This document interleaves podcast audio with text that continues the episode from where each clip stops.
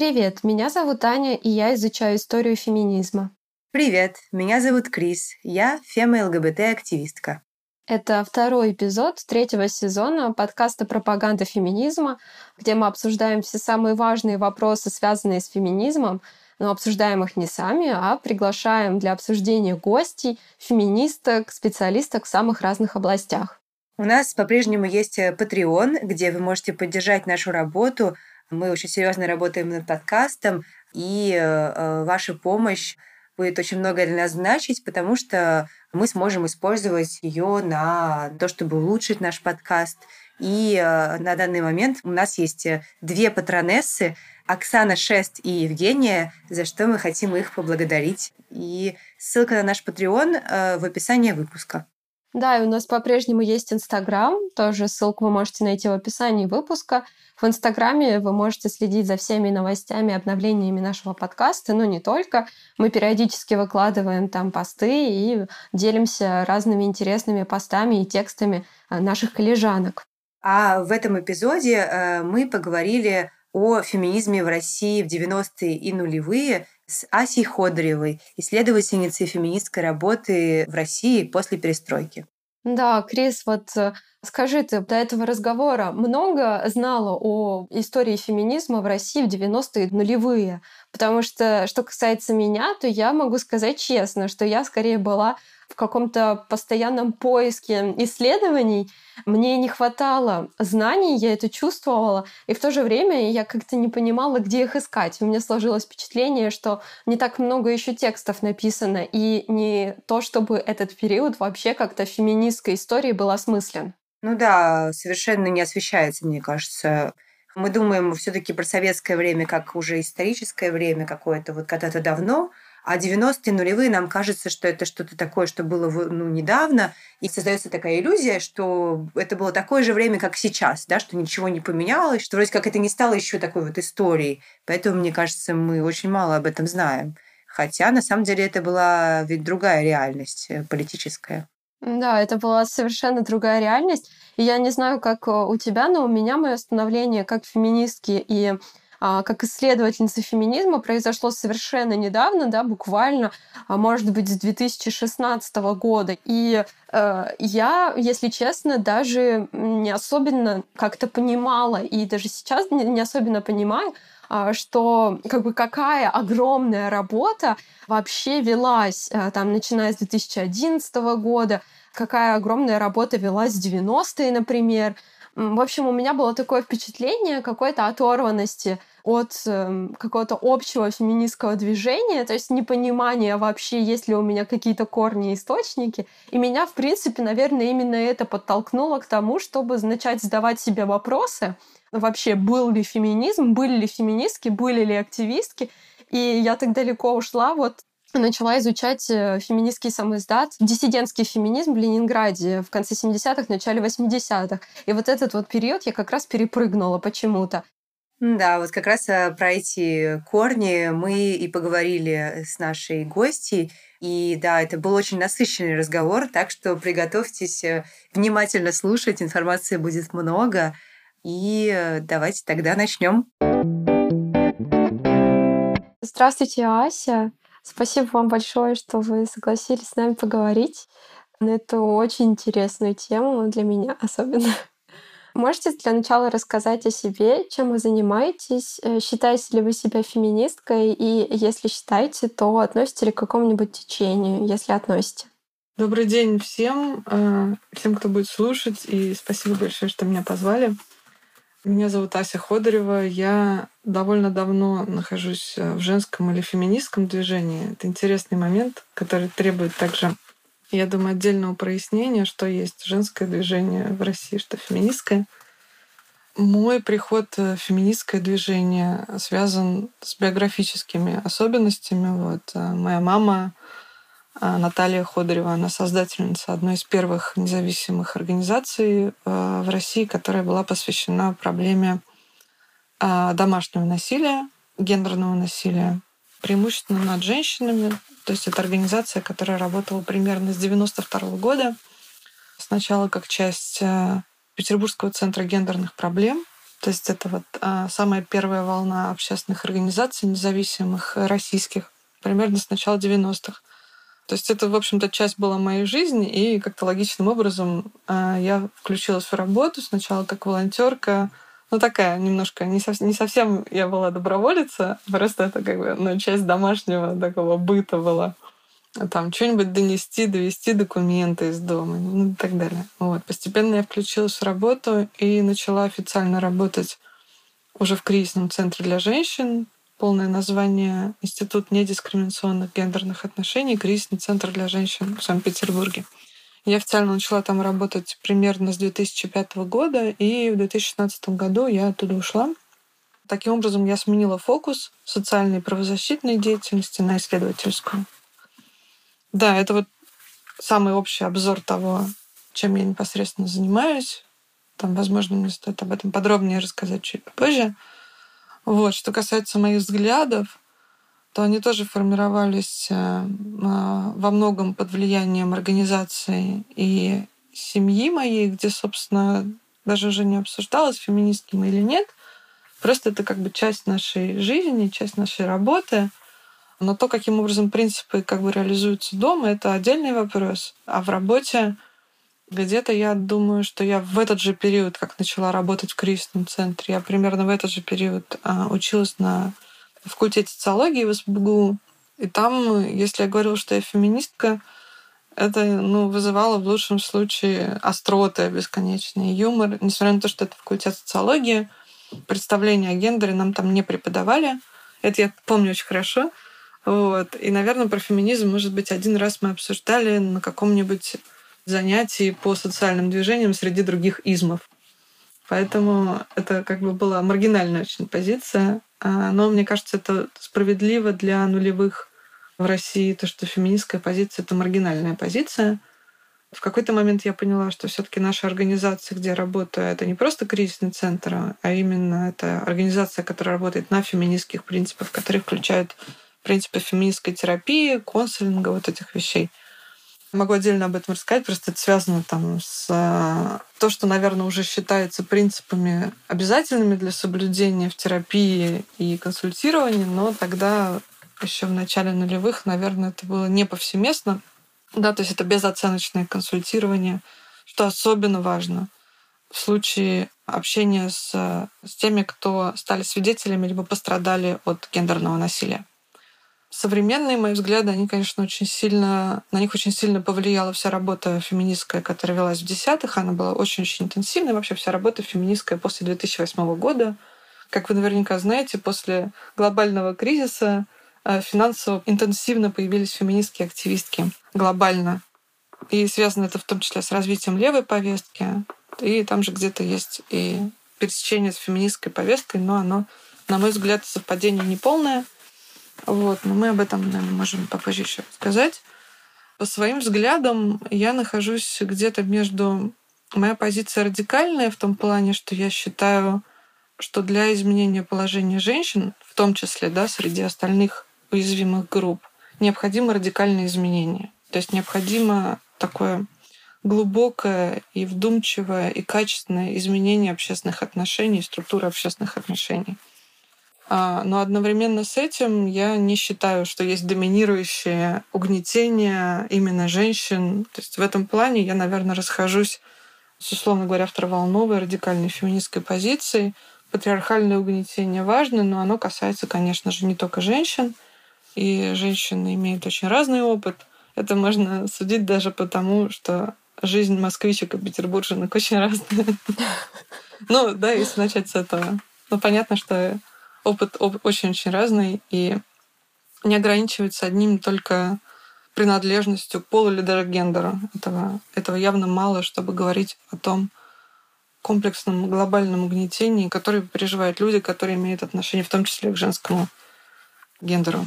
Немного коряво, но вот так. То есть можно сказать, что вы скорее придерживаетесь левого интерсекционального подхода? А, ну, я придерживаюсь, конечно же, интерсекционального подхода, но я понимаю, что я во многом, например, расхожусь э, с э, рядом вопросов, которые, например, там ключевые вопросы, которые касаются сексуальной эксплуатации и проституции. Там мне не, не ясна позиция вот, э, интерсекциональных феминисток по этому вопросу. И здесь я, конечно, разделяю позиции радикального феминизма вот, и считаю сексуальную эксплуатацию все таки эксплуатацией скорее, нежели вариантом выбора или, как бы сказать, удобоваримой жизненной стратегии. Угу. Сейчас вы занимаетесь исследованием. Как называется работа, которую вы пишете? В данный момент я занимаюсь исследованием, я пытаюсь дописать свое довольно крупное исследование, которое посвящено развитию и пересечению женского и феминистского движения в России после перестройки. Э, конечно, это довольно сфокусированная работа именно на тех организациях, активистках и публичных фигурах, которые в основном работали в Москве и Петербурге. Это связано в целом с тем, как сильно централизовано российское постсоветское общество. Но то, что я пришла именно к этим идеям, меня во многом подтолкнула работа, которая уже велась украинскими и белорусскими исследовательницами, потому что они первые обратили внимание на то, что стоит э, изучить историю собственной работы, чтобы понять, где мы находимся именно сейчас. И для России это особенно важно, потому что мы находимся в таком как бы хаотичном состоянии, где Видно, что происходит борьба за дискурсивное поле и за поле смыслов, в попытке определить, что правильно, что неправильно. И это, на самом деле, ситуация, она ну, сбивает с толку. И проработав э, где-то до середины десятых в феминистском движении и увидев, как сильно мы теряем позиции, как сильно все уязвимые группы теряют свои позиции, права на государственном уровне, я поняла, что те усилия прежние, которые прикладывались вот по модели там 90-х, нулевых, как НКО работали, которым я привыкла работать, я поняла, что они не справляются, и нужно внимательно изучить то, что происходило, чтобы, ну, во-первых, работать эффективнее на изменения, а с другой стороны, перестать работать в режиме реакции, да, когда власть что-то делает, допустим, потому что это основной сейчас, а, к сожалению, противник гендерного равноправия в России, государственная власть Российской Федерации. Вот. И для того, чтобы просто понять, э, как стратегически работать в этих условиях, я подумала, что стоит обратить внимание на собственную историю, посмотреть, какие были взаимоотношения у феминистского движения, женского движения с государственной властью российской. Это действительно было в 90-х. Как эти отношения менялись в нулевые, как мы пришли к тому, что женские НКО, которые выполняют максимально важную социальную функцию в обществе, практически берут на себя всю социальную функцию, которую вообще должно, по идее, выполнять государство согласно своей конституции, каким образом такие организации становятся там нежелательными, да, там врагами. Ну, сейчас еще нет такой формулировки, да, но... Иностранный агент. Иностранный угу. агент, ну, понятно, это какие-то эфемизмы, но они связаны с тем, что эта деятельность маркируется как нежелательная для современного российского общества, в то время как оно просто переполнено социальными проблемами, и если кто-то их решает на системном уровне, то это именно организации, которыми руководят женщины, даже если они при этом не феминистки. Вот здесь тоже важно, где пересекаются женские и феминистки. Действительно, социальные организации часто бывают не феминистскими, но при этом поле деятельности женских и феминистских организаций, оно очень часто пересекается. Собственно, это меня привело к попытке изучить собственный опыт, который плохо описан, честно говоря, практически не описан на русском языке. И, наверное, еще одной причиной к этому было мое собственное персональное выгорание, очень интенсивное, как активистки. И похожие процессы, которые я наблюдала у других активисток молодых, которые очень интенсивно приходили в феминистское и либеральное демократическое движение и очень сильно в нем выгорали, очень быстро по ряду причин, в том числе потому, что, например, плохо чувствовали как бы корни собственной работы, собственные, не видели как бы тот объем, который огромный, который уже проделан. Ну да, это такой, э, на самом деле, невидимый труд тоже сначала, особенно, и особенно в России, мне кажется. То есть просто, э, когда начинаешь заниматься активизмом, то кажется сначала, что вот, наконец-то, вот оно решение, сейчас мы соберемся и решим все проблемы, а и потом ты просто понимаешь, что эти проблемы невозможно решить так сразу, что это все очень долгая работа. Возможно, она ни к чему не приведет, или если приведет, то это будет медленный процесс, да, это, конечно, все приводит к выгоранию. Ну, что касается медленных процессов, у нас есть э, действительно работа, которая ведется более 25 лет. она ведется разными силами и разными людьми на разных уровнях. Это попытка принять закон против домашнего насилия. И дело, я думаю, даже не в том, что активистки не понимают, сколько усилий требуется, а скорее в том, что есть эм, представления, скорее, которые формировались в 90-х и нулевых, о том, каким образом происходит взаимодействие с государственной властью. Вот. Потому что, например, вот просто когда начиналась работа в 90-х, очень сильное влияние, конечно же, оказывали западные коллеги, которые в большом количестве приезжали после где-то гласности. То есть это еще был союз, да, то есть это самый конец 80-х, которые интенсивно приезжали сюда исследовать поле, с другой стороны, обмениваться опытом. И все-таки та модель, которая привозилась, скажем так, взаимоотношений с властью, это была как бы классическая западная лоббистская модель. Да, если приезжали там либеральные феминистки, которые были более-менее в хороших там контактах со своими федеральными властями, да, если, например, это Соединенные Штаты или Великобритания. Когда приезжали немецкие феминистки и лесбиянки, которые очень много финансировали здесь работу, но именно такую независимую, которая не была направлена на взаимоотношения с государственными органами, а была, допустим, направлена на построение комьюнити, скажем. Это очень разное влияние, и это все было новое знание, потому что ну, в Советском Союзе большое количество общественной деятельности находилось под запретом, и невозможно взять просто и сразу освоить эти скиллы, если у тебя их не было. Понятно, что были какие-то навыки, которые были связаны с работой в диссидентских кругах, но они довольно специфические. Вот Анна знает очень хорошо, как там отношения выстраивались, в том числе довольно патриархально. А нужно было учиться демократии всем, включая феминисток. И это, ну, сложно.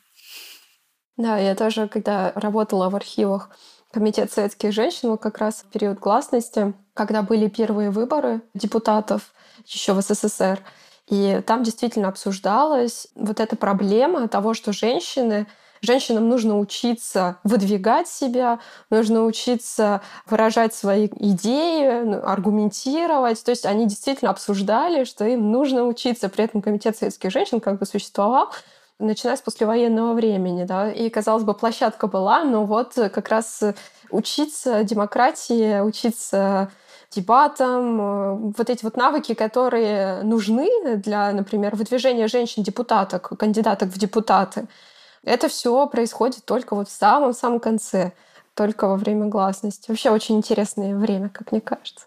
Mm. Ну, оно же еще было-то как раз до комитета, когда были женсоветы первые. Так что мы, да, мы, действительно, мы действительно да. в этом бесконечном, как бы, как так сказать, петле, наверное, да, когда мы бесконечно и в частности, это тоже меня мотивировало очень сильно к изучению 90-х, которые я застала как свидетельница, но как э, не тот человек, который анализировал ситуацию, а просто это была как бы часть моей жизни. Ну вот тетки какие-то, да, которые очень сильно отличаются, например, от матерей моих одноклассниц. Да, они ездят, они обсуждают другие вопросы. Это было как бы интересно, но это было частью моей жизни. Да, я знала, что есть женщины, которые не сидят там и не заняты своими супругами, там, своей, всей своей, не знаю, офисом и какими-то обсуждениями, которые офисные. То есть вот этого ничего в моей жизни не было. Это, конечно, большой плюс. Ну, я считаю. Вот. Ну и потом, конечно, вот это феминистское движение, оно позволяло женщинам, которые в нем участвовали, ездить за границу и активно обмениваться опытом. И это тоже был абсолютно другой experience потому что, конечно, возможность там куда-то поехать, увидеть, как похожие, но по-другому работающие общества живут, ну, это важно все очень. И, конечно, формирует определенную культуру и общения, и работы. А, мир, который был как бы до этого полностью закрыт. И я в семнадцатом году пришла, ну, сейчас три года, на четыре года назад я подумала, что стоит заниматься историей работы, Просто потому, что я увидела уже новое поколение молодых женщин, которое пришло и выгорело, и они не очень хорошо как бы знали, на чем, на чем строится работа, и что есть некая традиция феминистской работы. В том числе, мне кажется, именно в 16 или в 17 году я встретила, а в 17 я встретилась с Оксаной Васякиной, которая печатала свой сам издат тогда на тот момент. Были, э, это была поэма «Ветер ярости», за которую она потом премию получила, издала, там все супер. Но когда мы начали, она печатала на принтере. Вот. И я ей тогда рассказала про женщины России, про которых я знала. И это ее настолько поразило, что у нас теперь книга есть, например, что, ну, что очень круто. Но в общем и целом мы находимся в этой ситуации, когда люди горят просто потому, что они не знают, какой огромный объем работы уже был сделан. То есть мы не знаем, что было в 90-х, мы не знаем, что было в нулевых, и даже э, многие молодые активистки не знают, какая работа совершенно безумная велась там после 2008 года, какая была работа в 2011 году. И вот эта вот сама ситуация, когда у нас нет обращения к собственному, даже недавнему опыту, постоянное изобретение велосипеда такое, и постоянная трата сил на это, просто огромных сил, она меня, конечно, очень сильно э, озадачила. Я, извиняюсь, никогда об этом не думала раньше. Решила, что нужно этим заняться. Тем более, честно говоря, никто этого не делал. Вообще. В 2017 году вообще никому это было неинтересно. Да, ну вот это тоже такой важный вопрос, почему э, в то время как сегодня, кажется, запрос на изучение своего прошлого, прошлого феминистского, активистского сообщества, э, прошлого женского движения, запрос как бы он есть, но в то же время именно 90-е, нулевые, они как-то остаются наименее изученными и наименее описанными.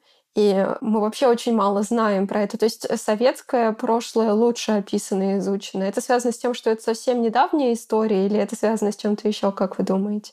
Ну, я, конечно, считаю, что это связано с высокой политизацией истории. Вообще видно, как история глубоко политизирована в России современной. Есть попытка как-то представить 90-е как хаос, например.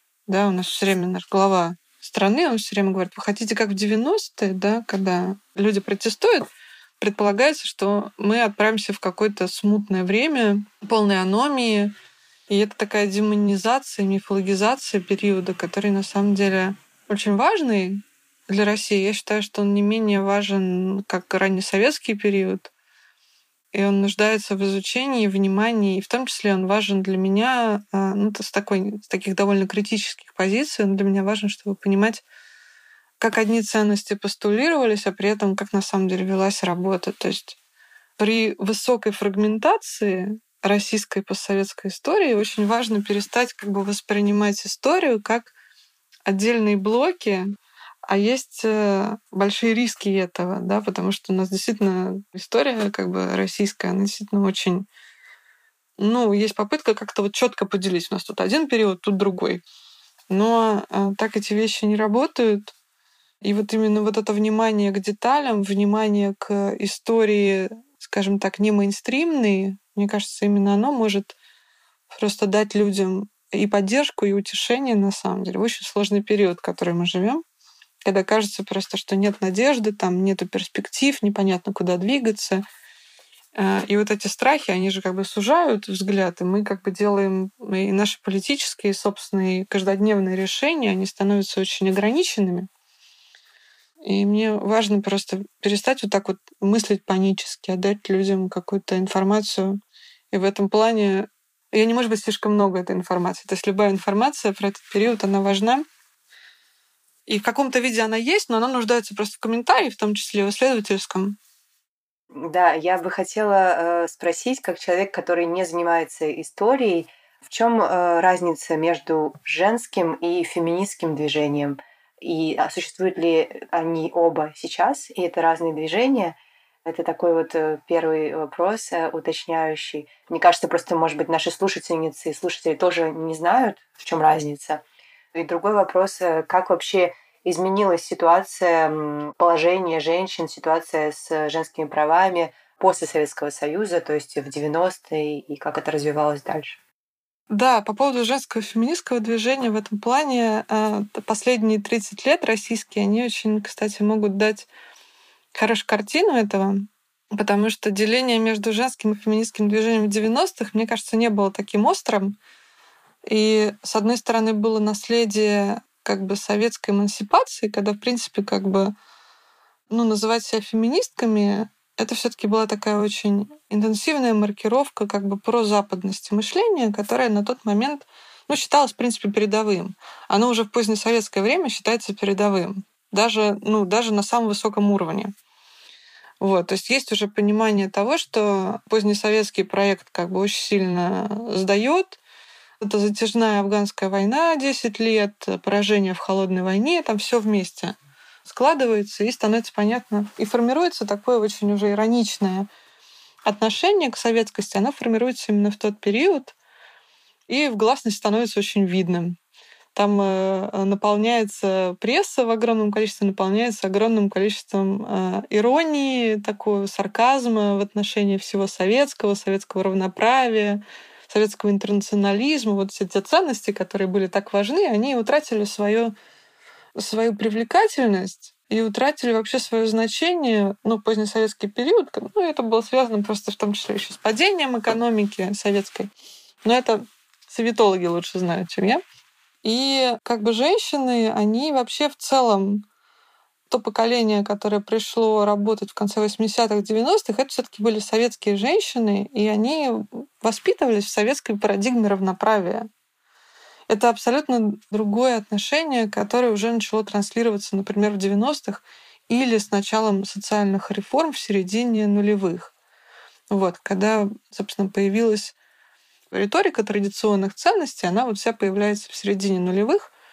Как бы есть еще глобальные процессы, которые связаны с, с такой с консерватизацией, неоконсерватизмом, так называемым гендерным откатом. Вот он появился где-то примерно в нулевых.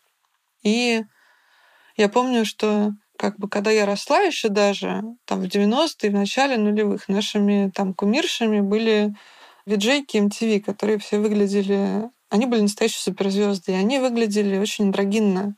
Ну, то есть они были такие пацанки, клевые. Они были как бы девицы, с одной стороны, с другой стороны, они выглядели, ну, они были скейтерши, там такие, короче. И они были суперзвездами, они очень сильно на нас влияли. Но после э, социальных реформ, которые про, про, были проведены во втором сроке Путина, это примерно пятый-шестой год, вот, социальная реформа, центральной реформой была реформа материнского капитала, которая, в общем-то, подчеркивала традиционную роль женщин как матерей, и вокруг этого формировалось в том числе дискурсивное поле очень сильное. Я помню, что э, на фоне виджейк MTV, которые были такие все э, пацанки, были виджейки Муз-ТВ, которые выглядели убер-феминно. И они были не то, что как бы, они были гипертрофированы феминно. Я думаю, многие помнят, там были такие Маша Малиновская, там были уже губы, там блондинистые волосы, грудь как бы силиконом. То есть вот это вот стало как бы выражением феминности, женственности. Ну и параллельно с этим как бы были разные экономические, политические процессы, которые вообще выстраивали э, таким образом политику, ну вот именно каждодневную, что, например, я вот выпустившись из работы, ой, из университета в 2007 году, мне было сложно где-то найти работу. И риторики было очень много, как бы мизогинной, сексистской вокруг меня. Я уже немного говорила, что мне на факультете слово феминизм как бы вызывало исключительно насмешки, ну, иногда агрессию, разумеется. Вот. То есть это был такой период, когда, ну, я бы сказала, наверное, пик такого отката очень интенсивного позднесоветского.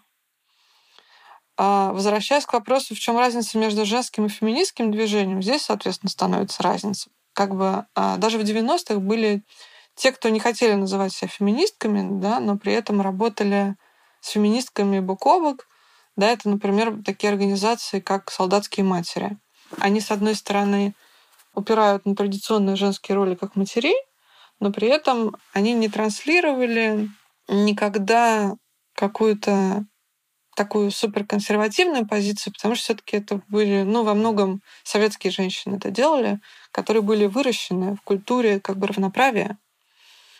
А в нулевых ситуация очень сильно меняется, и те женщины, например, которые наследницы Комитета советских женщин, которые там была сначала фракция в партии, потом партия, потом движение. Они называли «Женщины России», «Союз женщин России» под руководством Екатерины Филипповны Лаховой, бессменным. Она же, она же, соответственно, была там первым человеком в 93 году, она остается там первым человеком в 2000, 2021 году. И вот по ней можно проследить, что такое женское движение, когда делают и работают все-таки женщины, но их политические позиции, ну вот конкретно этих женщин, которые очень близко к власти, они как бы меняются вслед за государственной политикой. Сначала она называлась гендерной, а после середины нулевых мы слово гендер перестали использовать а, на государственном уровне, и уже использовалось выражение, которое до сих пор используется, называется политика в интересах женщин. И вот эти женщины — это the женщины. Это очень конкретные женщины, и очень конкретные женщины под эту политику подпадают, а все остальные как бы исключаются. Да? То есть это уже политика такая консервативная, которая предполагает, что вот, э, вот эти женщины, скажем так, защищаются государством, ну, например, матери молодые, да, но тоже не все. Если включать интерсекциональный подход, если вы новости читаете, то вы знаете, что женщины, у которых нету, например, а, гражданства или не гражданства других стран, они помощь такую не получают социальными всеми гарантиями пользоваться не могут. И даже те, кто являются гражданками и могут пользоваться этими гарантиями, они тоже должны соответствовать определенным характеристикам, ну, как минимум, быть гетеросексуальными в гетеросексуальном браке. То есть получается, что это должны быть гетеросексуальные женщины, будущие матери, белые, там, гражданки и так далее. Да, в этой как бы женской политике. Ну, например, да.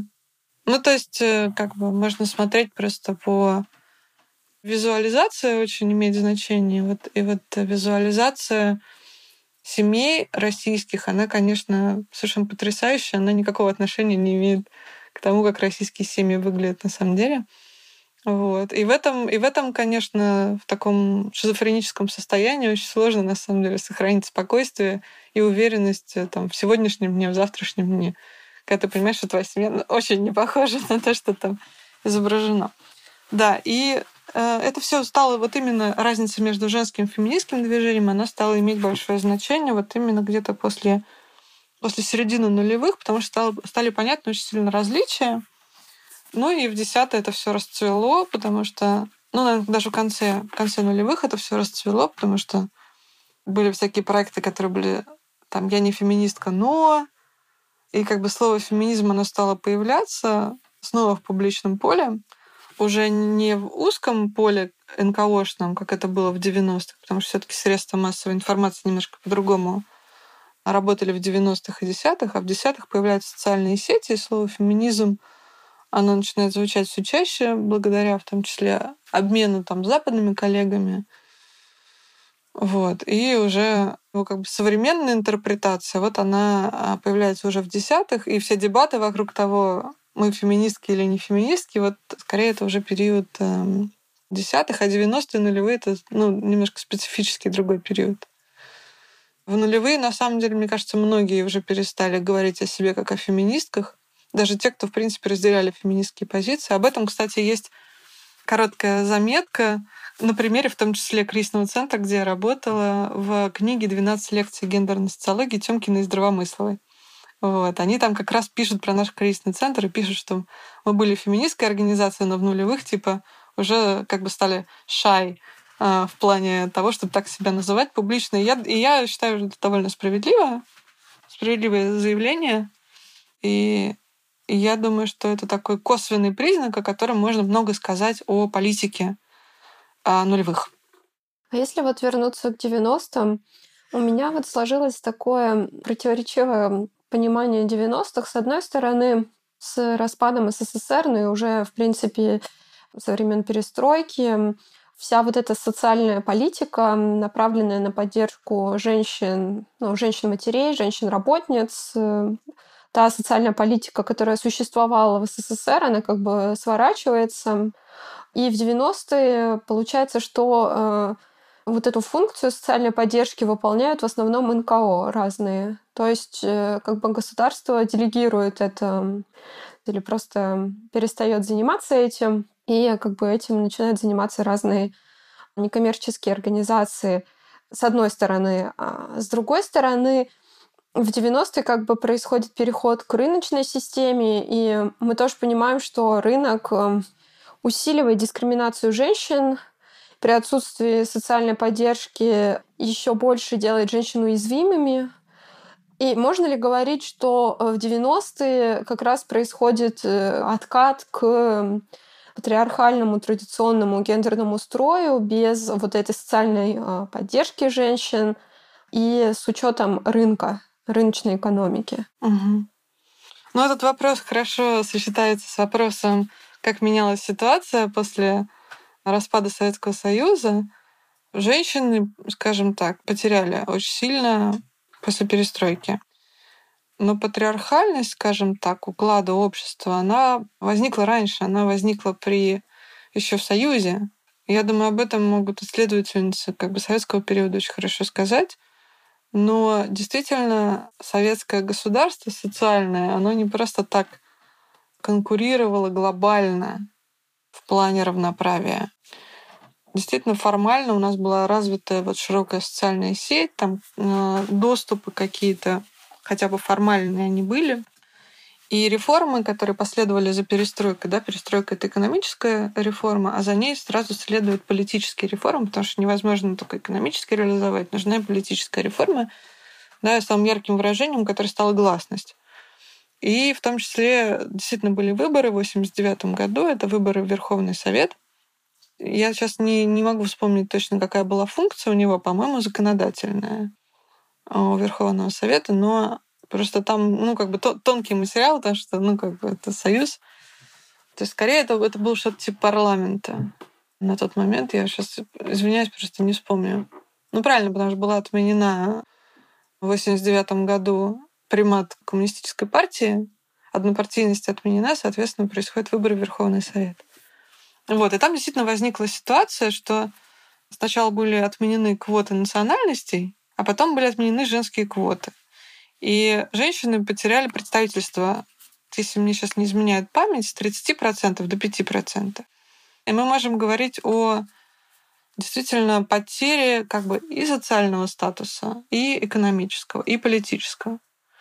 Оказалось, что действительно скилл утрачен, рынок, э, который освободился, оказался не заинтересован в работницах, потому что они были очень сильно защищены социально государством, и, и, соответственно, если ты нанимаешь женщину, то у тебя а, высокие социальные обязательства по отношению к, к работницам. Ну и свободный рынок, он как бы не заинтересован был в этом. Женщины тут же начинают терять позиции на рынке труда. То, что было гарантировано до этого несколько десятков лет, это совершенно как бы новая ситуация. И формируется как бы теневая экономика тут же, потому что женщины они же не то, что они не работают, они просто уходят в экономику, которая никак не регулируется, не учитывается, где они не защищены и так далее. И э, формируется просто как бы класс там предпринимательниц, челночниц, э, НКОшниц, короче, все это уходит в неучтенную, так сказать, экономику, но это те, кто могут себе позволить. Этот же период э, характеризуется страшной нищетой, просто обнищанием, и даже Тямкина и Здравомыслова пишут об этом периоде что в нем происходила ярко выраженная феминизация бедности. Моя семья абсолютно тому подтверждение. То есть, ну, вот я дитя перестройки, я родилась прямо в 85 году. Вот. И я не видела... Мне, наверное, в этом плане немножко проще пришлось, потому что я не застала какого-то относительно благополучия семьи, и все, что я видела в своей жизни, это ну, более-менее какое-то там неровное, но повышение экономического положения. Но я знаю, что мы были очень-очень бедные, очень-очень нищие. Вот. Моя семья состояла из четырех поколений женщин. Ну, я, соответственно, там младеница, прабабушка, которая была э, лежачей, и мама, которая работала на всех работах, и бабушка, которая еще работала на тот момент, но занималась там репродуктивной работой в семье, то есть у меня вот так это все выглядело. И два человека как бы на иждивении, я и моя прабабушка. Вот, и мы были очень-очень бедные. Это абсолютно точно. Все последствия такие психологические я ощущаю там до сих пор этого всего, хотя ситуация уже много лет не такая. Это вот что касается экономического положения. Значит, политически э, действительно мы теряем позиции за счет того, что отменяются квоты. И социальные позиции, соответственно, вслед за экономическими и политическими, они тоже снижаются. Если там читать газеты конца 80-х, начала 90-х, там еще где-то фигурирует как бы образ труженицы на первой странице, а все задние страницы, они все полны сообщениями о конкурсах красоты, очень такими мизогинными сообщениями, анекдотами и так далее. Ну, то есть формируется такая очень пренебрежительное отношение к женщинам, потому что, конечно, они материально интенсивно, да, когда теряешься позиции экономические, политические, ну, как бы сопутствующий теряется социальный статус очень сильно. Вот. А, Наверное, важно будет сказать, что именно потеря экономических политических позиций, вот эта вот э, утрата всех гарантий государственных, которые были у женщин, они на самом деле ну, очень сильно шокировали даже противниц советского строя, потому что они были уверены, что это часть как бы, ну, что это по умолчанию наши права. И никто не ожидал, на самом деле, из тех, кто работали в конце 80-х и 90-х, никто не ожидал, что ну, просто ситуация станет настолько тяжелой для женщин.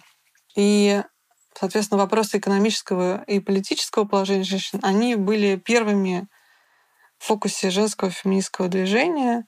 Там была статья 89 года «Как мы решаем женский вопрос». Э, Римашевская, Посадская, Захарова. Это, я считаю, это одним из первых как бы феминистских текстов, которые появились в новейшей феминистской истории. Вот, 89 год — это вот этот текст.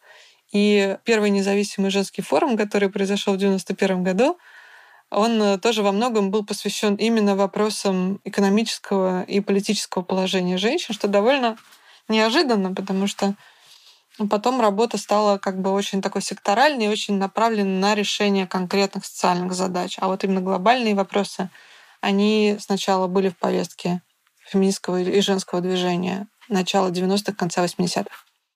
Можно ли выделить какие-то принципиальные, важные именно отличия в феминистском движении в нулевые и в 90-е, и в феминистском движении сейчас, вот если их так вот сравнить?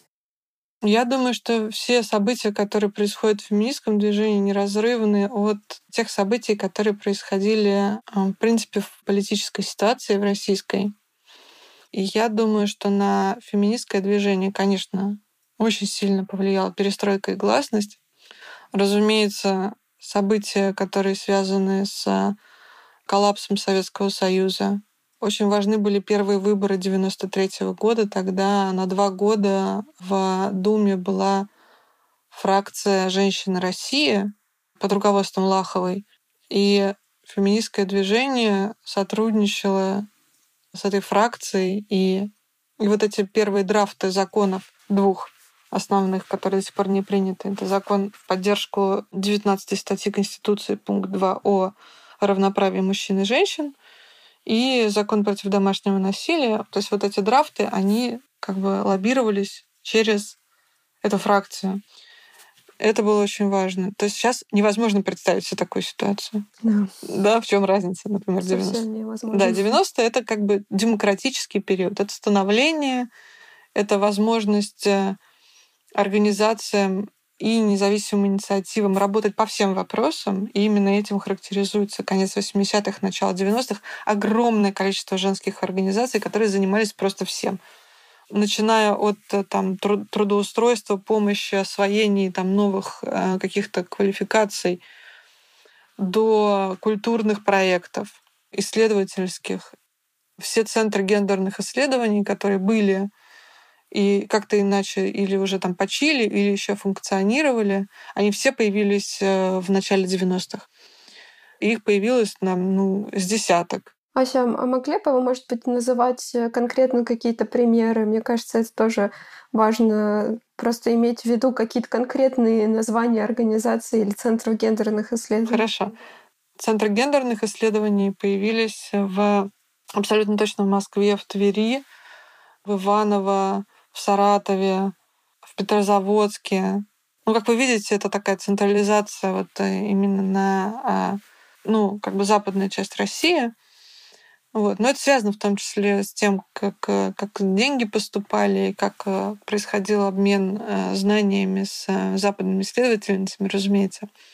В Петербурге назывался Центр гендерных проблем по той причине, что его руководительница Ольга Липовская, она очень сильно отличалась от эм, всех остальных руководительниц Центра гендерных исследований, которые вообще-то имели отношение, как правило, к государственным университетам. И при вот этих государственных университетах ну, просто юридически как бы возникали НКО, вот, вот эти центры гендерных исследований.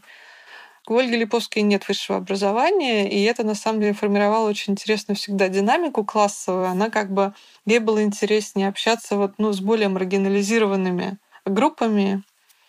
И это, ну, может быть, это еще на самом деле особенность Петербурга, который я могу тоже еще немножко об этом говорить, потому что Петербург такой э, интересный все-таки хаб, э, и всегда был и возник именно таким образом, да, как место ну, скажем так, синтеза как бы разных культур, разных подходов. И даже, даже в имперское время действительно в Петербурге там делались какие-то передовые социальные проекты, которые ну, либо получали потом развитие, либо как бы оставались локальной какой-то вещью. И, соответственно, здесь был э, центр гендерных проблем и не исследований, но он занимался примерно тем же самым. То есть это были исследовательские проекты, просвещение, какое-то обучение для э, женщин, переводы, разумеется, да, потому что собственные как бы тексты не идеологизированные, они не писались. Это еще особенность как бы постсоветского и позднесоветского периода в осмыслении женского вопроса в том числе. Это, об этом указывают западные исследовательницы, в том числе Мэри Бакли, которая очень хорошо писала про, именно про позднесоветский период, очень вдумчиво, без клишированных всяких представлений об империи зла там, и так далее. Вот она не любила поляризовать, она просто писала, да, действительно, женский вопрос менялся, он глубоко связан с политикой, ну, на протяжении всего советского периода.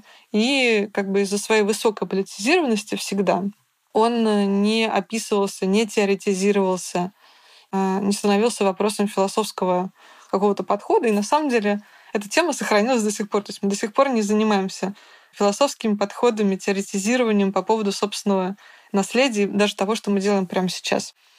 Так что в этом плане как бы, ну, советскость, советскость, она осталась как бы структурно в том, как мы относимся, в том числе к собственной работе. Напишем еще, не дай бог, что-нибудь, и станет все про нас понятно. Вот. Я чувствую, на самом деле, это давление сейчас очень сильно, когда пытаюсь писать про недавнюю историю. Очень сложно как бы описывать, непонятно, потому что, с одной стороны, я понимаю, что мне придется писать критические тексты, а его очень сложно писать, потому что я как бы у меня там есть чувства какие-то там к этим людям и так далее. Там я в чем-то симпатизирую, но где-то я считаю, например, что тут нужна очень сильная критика. И поэтому работа идет медленно, потому что это тяжелая, нагруженная как бы эмоциями, переживаниями работа. И только такое она и может быть, потому что это политический текст, конечно. Вот. Да, и вот на, на базе этого Петербургского центра гендерных проблем в том числе появился телефон доверия, из которого позднее появился кризисный центр, в котором я работала. Они вместе сотрудничали. Моя мама Ходорева Наталья и э, Ольга Липовская, вот они вместе работали до определенного момента. Вот это именно был период 90-х. Потом как бы важные вещи, которые происходили, которые очень часто ускользают, я бы сказала, из внимания – это, конечно, неоколониальные войны, которые Россия начала вести. Вот. Я сейчас даже не говорю про как бы, то, каким образом коллапсировал Советский Союз, потому что там были кровопролития в Тбилиси, в Вильнюсе. Ну, Союз падал кроваво. Вот. А наши соседи хорошо это помнят, а, а в России памяти об этом нет. А они очень хорошо это помнят, вот, и придется в какой-то момент вести об этом диалог, и в том числе феминисткам придется между собой вести об этом диалог, потому что мы быстрее сообразим. Вот так, я бы сказала. Я надеюсь. Конечно же, чеченские войны, они очень сильно повлияли, и в том числе на положение женщин. После принятия Конституции в 1993 году Республика Ичкерия, в общем, решила воспользоваться правом на самоопределение, э, которое в Конституции прописано, выбрала свой парламент. В общем, все это завершилось тем, что Россия вела войска, была страшная бойня, и на тот момент э, все российское общество оно было сильно против чеченской войны, потому что как бы у нас был силен еще вот этот идея интернационализма советская. Ко второй чеченской кампании начала уже формироваться идея о, о чуждой культуре.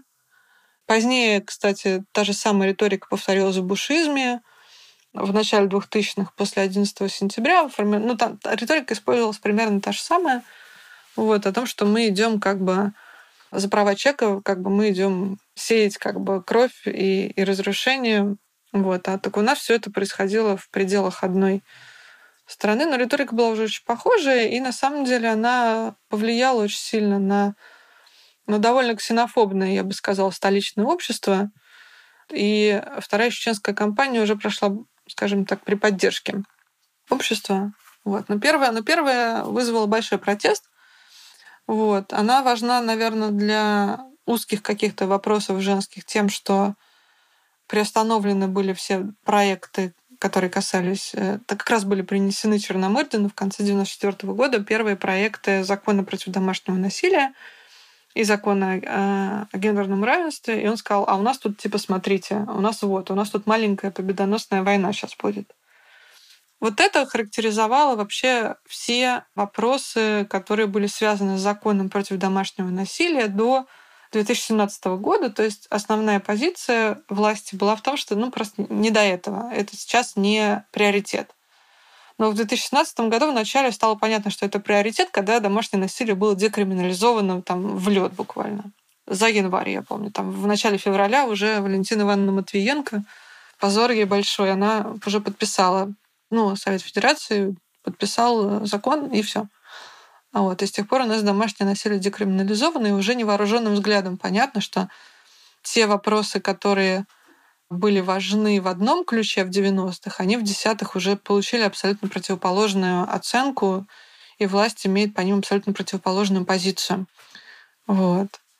Ну и сам факт войны, я просто не буду сейчас в это глубоко вдаваться, но сам факт войны которая не прекращается, понятно, с выстрелами, а имеет как бы всю структуру, инфраструктуру, которая между военными действиями происходит, да, которая дискурсивно работает именно на поляризацию гендерных ролей. Вот у нас тут мужчины, там, которые воюют, тут у нас женщины, которых ждут, либо подвергаются насилию, либо они матери.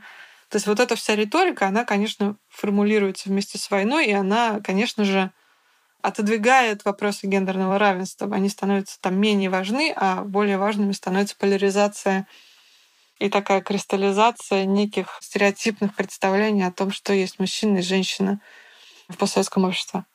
Вот. Параллельно там было очень интересное еще событие. Это последняя, четвертая глобальная конференция по правам женщин ООН в 1995 году в Пекине. Это была первая конференция, на которую смогли поехать независимые женские организации. Это, конечно, было, ну, как бы очень важный такой момент, э, совершенно потрясающий, потому что это огромный обмен информацией, там, тенденции, понимание. Тогда же э, формируется повестка, э, пекинская платформа действий, которую российская страна принимает. Появляется там представление о гендере в том числе, появляется на государственном уровне благодаря Пекинской конференции. И да, Россия берет на себя определенные обязательства согласно этой конференции. При том, что мы на тот момент уже являемся, понятное дело, у нас есть обязательства по конвенции по искоренению всех форм дискриминации в отношении женщин, которая по советскому образцу принималась. Ну, вы, может быть, это знаете. Я надеюсь, что кто-то это расскажет. Это очень ну, для меня был очень важный момент к вопросу о незнании собственной истории. Да, для меня это был большой шок, когда я узнала, что, в общем, во многом именно женщины второго мира двигали эту конвенцию, продвигали ее принятие в ООН.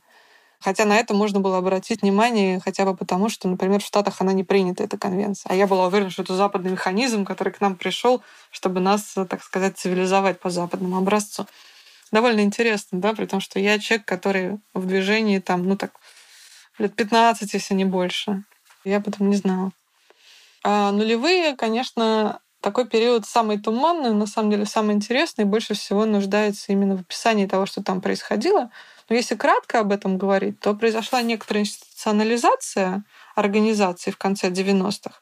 Вот там уже э, со вторым сроком э, Ельцина стало понятно, что демократия как бы в России уже не получается, потому что выборы, конечно, были абсолютно все подтасованы. Потом у нас появляется товарищ преемник, который разжигает с новой силой как бы чеченскую войну, последствием которой становится установление власти клана Кадыровых в Чечне, и Чечня становится полигоном для наиболее консервативной политики. Это цена, которую как бы все российское общество платит за пренебрежительное отношение к неоколониальным войнам. Есть большое недооценивание того, что произошло вот э, с началом войны в Чечне и первая и вторая кампания. Очень сильно недооцениваются эти вещи. Я считаю, что они имеют непосредственное отношение к тому, как тяжело сейчас с правами э, уязвимых людей, я имею в виду не только женщин, но и там мы можем там говорить о гомосексуалах. Я думаю, расизм очень сильно связан как бы с тем, что не было, не было протестов против этой войны, исламофобия, ну, короче, полный комплекс проблем. Хотя я Э, знаю, что те процессы, которые сейчас происходят в Чечне, в том числе в феминистской среде, потому что там, конечно, есть феминистская среда, она просто гораздо более закрытая. И те процессы, которые там происходят, я думаю, они, я надеюсь, что в перспективе они в будущем очень сильно повлияют именно на как бы столичный феминизм такой белый, потому что они уже там, девушки-активистки, они уже понимают, что независимое изучение ислама очень сильно их поддерживает, и таким образом бы, российская территория, российское общество во всей своей полноте, она включается в глобальные процессы, когда появляются вот эти феминизмы, которые именно связаны как бы с переживанием маргинализации цвета кожи, этничности, религиозных взглядов. И обычно у них э, реформистский потенциал самый высокий. Но нас ждет что-то очень-очень интересное, я думаю, по этому поводу. Я мыслю, конечно, в этом плане я согласна как бы с фукадианской такой идеей о том, что ну, давление так или иначе оно порождает э, протест, и этот протест, он э, глубокий, осмысленный, политический. И сколько не дави, как бы будет противодействие.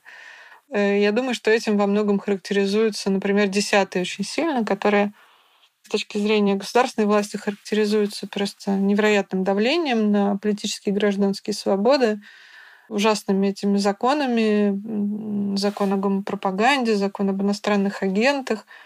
Все эти законы, они имеют последствия. Для НКО, конечно, это а, в первую очередь выразилось в а, процессе НГИзации НКО.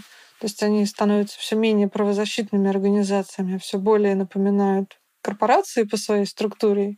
И, например, мне уже работать в них не очень интересно. Ну, потому что они сильно цензурированы этими законами. Но это такой тоже как бы да, постоянный колонизирующий механизм.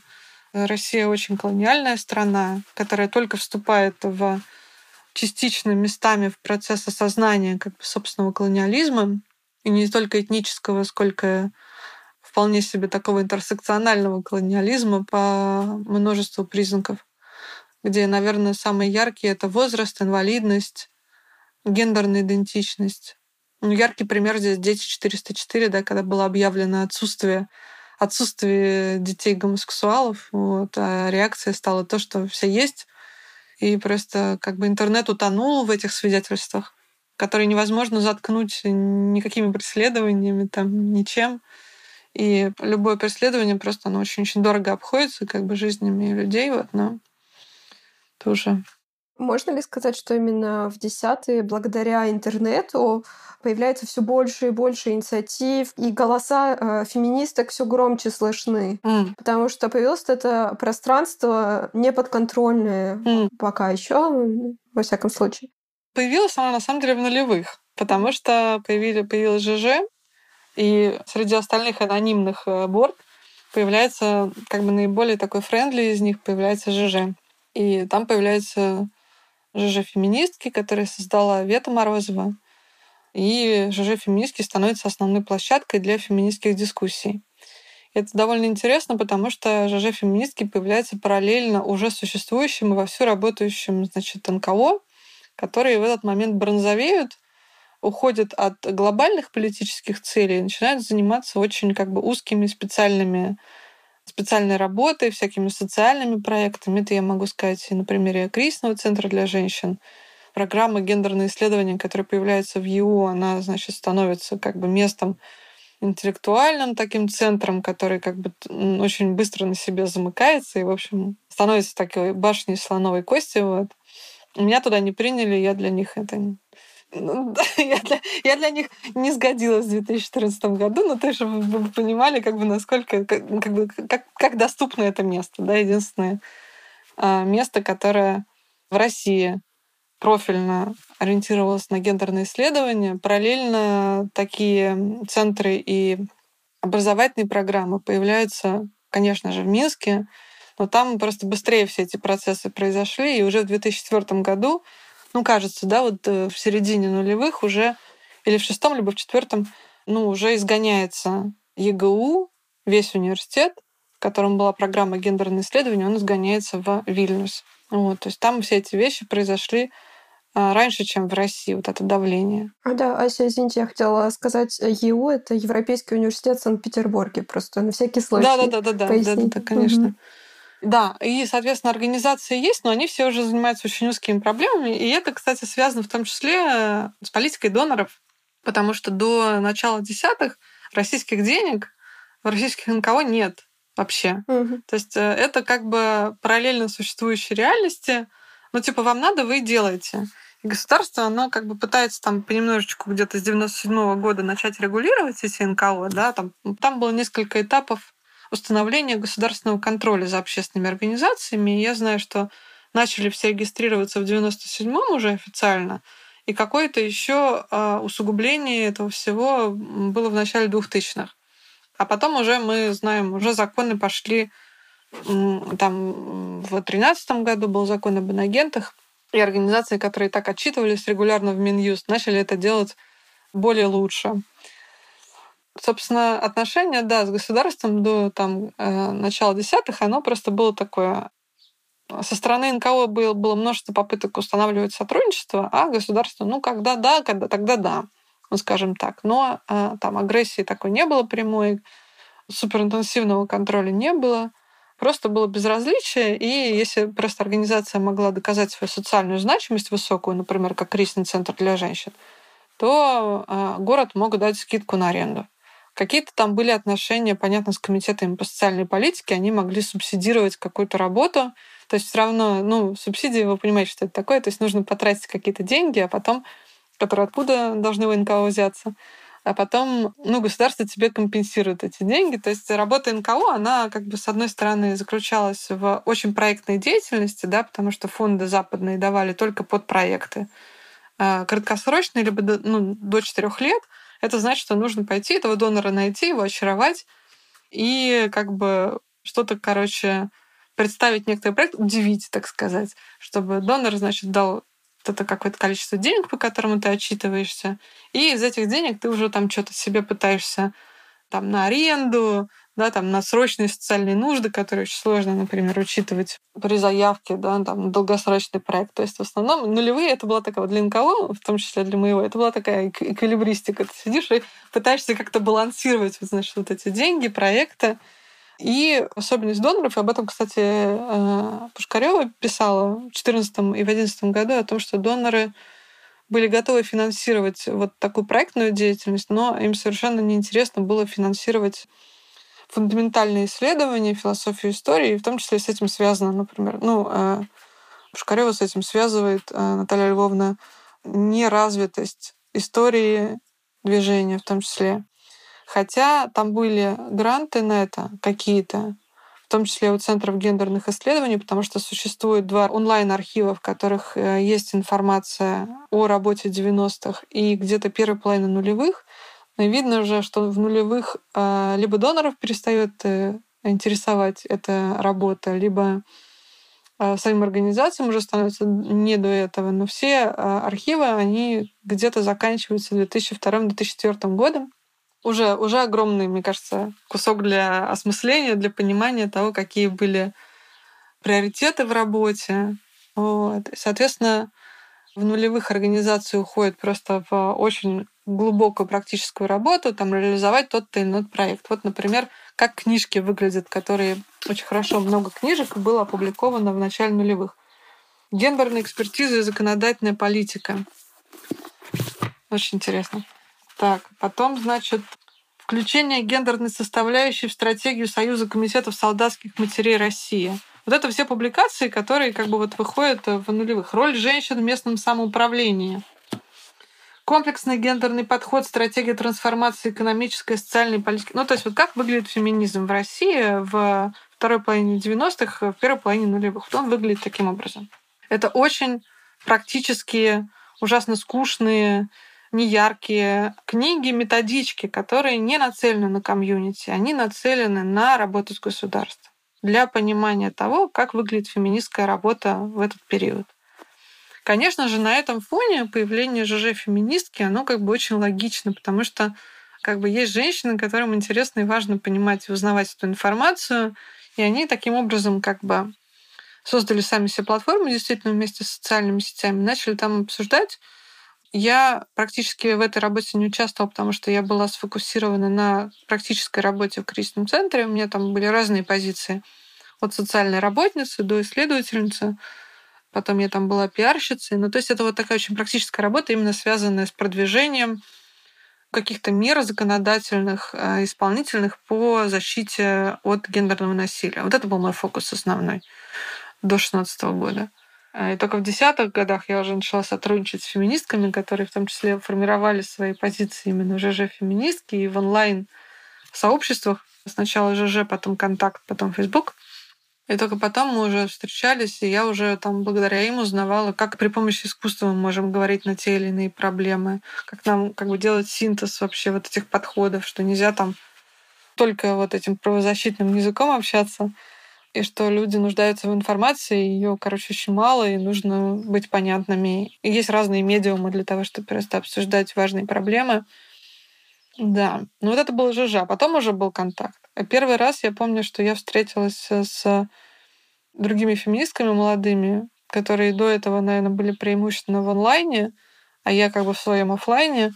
И первый раз мы встретились, я помню, в одиннадцатом году, когда началось уже давление на репродуктивные права. Тогда Мизулинский комитет внес э, серьезные поправки в федеральный закон о здравоохранении. Он не так называется, длинное название, очень такое бюрократическое.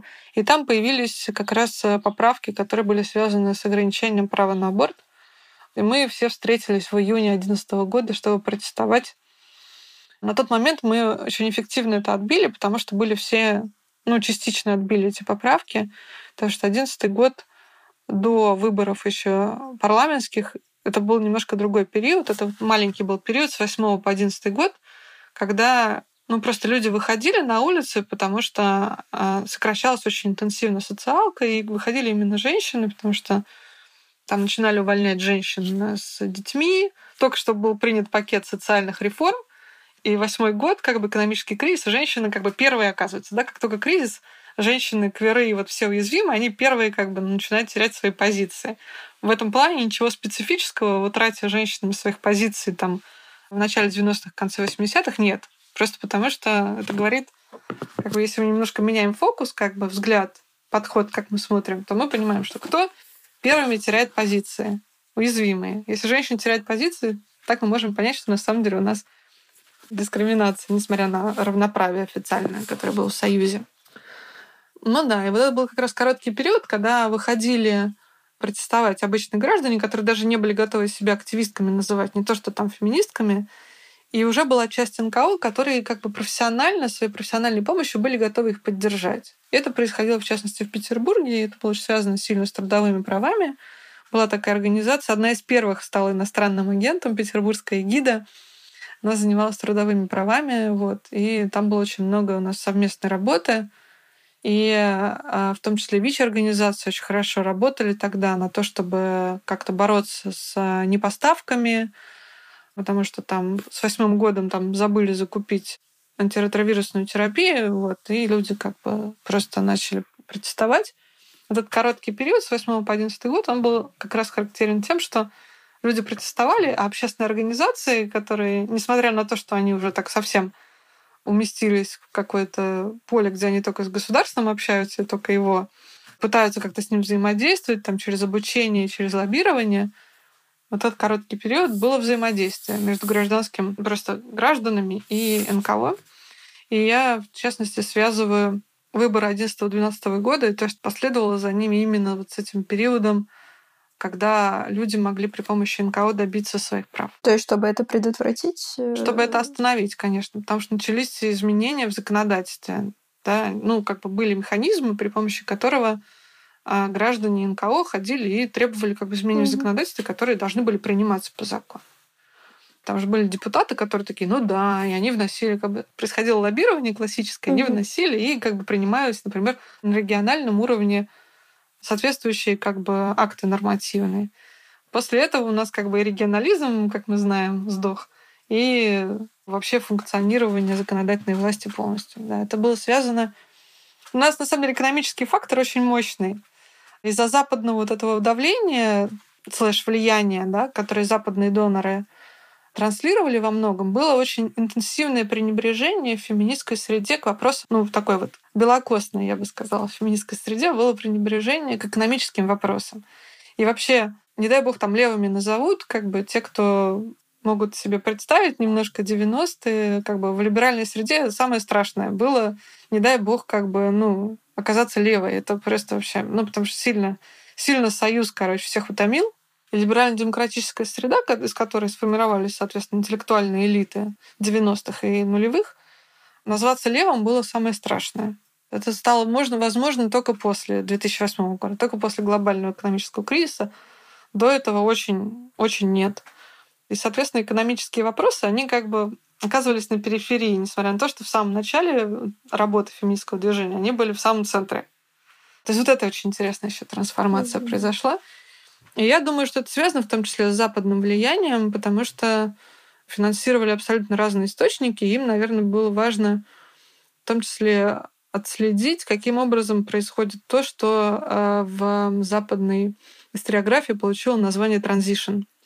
У нас это называлось переходный период, но сейчас это никого не волнует. Последний раз переходными периодами мы интересовались в нулевых, когда Кремль предложил идею суверенной демократии. Вот это был наш последний эфемизмы и попытки еще поговорить, что мы что-то куда-то переходим. В десятых мы уже никуда не переходим, мы это не обсуждаем, но тем не менее, как бы переход есть, и он тоже не описан. Транзишн есть. Я считаю, что он завершился вот не очень давно. Но это, об этом я надеюсь однажды написать. Он завершился в тот момент, когда мы перестали, том числе я перестала озираться на западные модели, условно говоря, которые мне предлагались как ну, некий, некий эталон, к которому надо подтянуться. Э, и я поняла, что нет, так это не работает. Вот это мой личный транзишн. Вот он примерно в 2017 году закончился. И я поняла, что это мне не поможет не лично, не профессионально, я должна каким-то образом искать ответы в той работе огромной, которая уже делалась. Благодаря этому в том числе появился мой текст в переиздате, потому что я там как раз пытаюсь проследить, э, что 40 лет происходило с феминистской работой. Какие там тенденции были. Вот. Меня это больше всего увлекает. Да, мы обязательно оставим ссылку на этот текст в описании. Да, я думаю, наверное, мы перейдем к нашему последнему вопросу. А, если вы не против, как раз могли бы вы посоветовать нашим слушательницам, слушателям э, что-нибудь, что они могут почитать, э, посмотреть, послушать, чтобы больше узнать о феминизме в 90-е и 2000-е, может быть, даже не какие-то конкретные произведения, книги, исследования, а исследовательницы, например. Что касается исследований, про 90-е написано очень много исследований и написано преимущественно на английском западными исследовательницами, которые приезжали в большом количестве в постперестроечную Россию. Исследования, которые написаны на русском языке, их очень мало, и они, как правило, не про Россию. Я бы порекомендовала а, в любом случае книгу Елены Гаповой для понимания того, как пересекается класс, этничность и гендер. В российском поле я таких исследований не знаю. Вот у нее сборник статей, называется «Классы наций». Он написан про Беларусь, вот, но э, очень много общего можно там найти. Я, бы, я хочу еще одну белорусскую книгу порекомендовать. Это книга Ирины Соломатиной и Вики Шмидт. Она называется «Феминистский активизм в Беларуси. Невидимый неприкасаемый». Собственно, похожие исследования. Я во многом ориентируюсь на эту книгу. Как бы как написать о феминистском активизме, как его описать вообще, как вообще подобраться к этому, к этому материалу довольно обширному и совершенно как бы распыленному в воздухе. Меня в свое время очень сильно подтолкнул в том числе к исследованиям текст э, Даши Сиренко, который она написала года три назад для ленты. И это такой была интересная попытка ну, как-то к волнам присоединить современный российский феминизм. Ну, и просто стало понятно, как бы вот как человек, включенный в феминистскую работу, ну, как бы что не на что опереться, и она как бы вот э, там пытается какую-то свою классификацию сделать, Там кого-то она отнесла к либеральному феминизму, кого-то еще куда-то, еще куда-то. Люди потом страшно возмутились, многие. Те, кто даже вот прям молчали очень долго, потому что она сделала там исследовательскую работу, там все пошла, всех вспомнила, нашла, всех куда-то отнесла. И те, кто молчат, как правило, они такие выскочили, такие, мы не то, мы не это. И стало смешно очень, очень мне. И понятно просто, что есть интерес к тому, чтобы все таки быть вписанными в историю, но и при этом есть интерес как бы не отсвечивать особенно в современной политической ситуации российской. И вот это вот как бы попытка как бы там и там присутствовать, но при этом как бы выражать свою собственную политическую позицию вот прямо, да, ну, людям страшно, боязно, и сложно понять, как бы это наследие десятых, это наследие как бы позднего союза, где эти вещи пересекаются, возможно, они так сильно друг от друга отличаются. Мы там тоже, я считаю, появление нашей книги, там, переиздата, сам издата 40 лет спустя, оно связано с тем, что, скорее всего, ситуация очень похожа, но не во всем, а именно в плане прав женщин. Я не могу сказать, что это одно и то же, да, поздний союз и поздний путинизм. Скорее всего, нет, потому что мир изменился с тех пор. Но вот именно где находятся права женщин, в каком они положении, структурно, я считаю, что там очень много пересечений, и сам факт того, что как бы мы обращаемся к собственной истории, вот мне кажется, это сам этот факт, что у нас появилось, у меня даже лично появилось пространство в моей голове для того, чтобы обратиться к собственной истории, оно говорит о том, что мы находимся в состоянии очень застойном. То есть мне некогда заниматься как бы активной, реактивной работой, да, мне некогда, я не могу заниматься там политическим лоббированием, я не могу заниматься решением конкретных социальных задач, я нахожусь в ступоре, потому что куда я не ткнусь, везде стоят ограничения. И это значит, что это самое время заняться анализом и э, исследованиями в попытке понять, где мы находимся. Что еще можно почитать? Я, конечно, страшно рекомендую обратиться к этим двум архивам. Я думаю, что я должна просто прислать ссылки, чтобы они где-то появились. Да, мы обязательно поместим их э, в описании выпуска и в Инстаграме. Да, они еще живы, два этих архива. Я не знаю, как бы за счет чего. Я очень за них переживаю. Но там очень много текстов именно из 90-х. Угу. Они уже так Супер. теряют свои, свои какие-то страницы, но эти архивы еще живы, они без комментариев, но там можно что-то найти. Если хочется понять, как выглядели исследования, как выглядели публикации нулевых, то они все очень практические, но я бы, наверное, порекомендовала книгу своей матери, тем более это единственное исследование о проституции, которое такой комплексный подход, именно гендерный подход к проституции. Вот она его выпустила в 2006 году. Называется «Современные дебаты о проституции. Гендерный подход». На самом деле других исследований, в общем-то, и нет. А, было исследование а, Александра Кондакова, и он о нем говорил одни вещи, пока был в России, и другие вещи, когда из России уехал. И это тоже довольно интересно и говорит о высокой политизированности, конечно, всех исследований гендерных.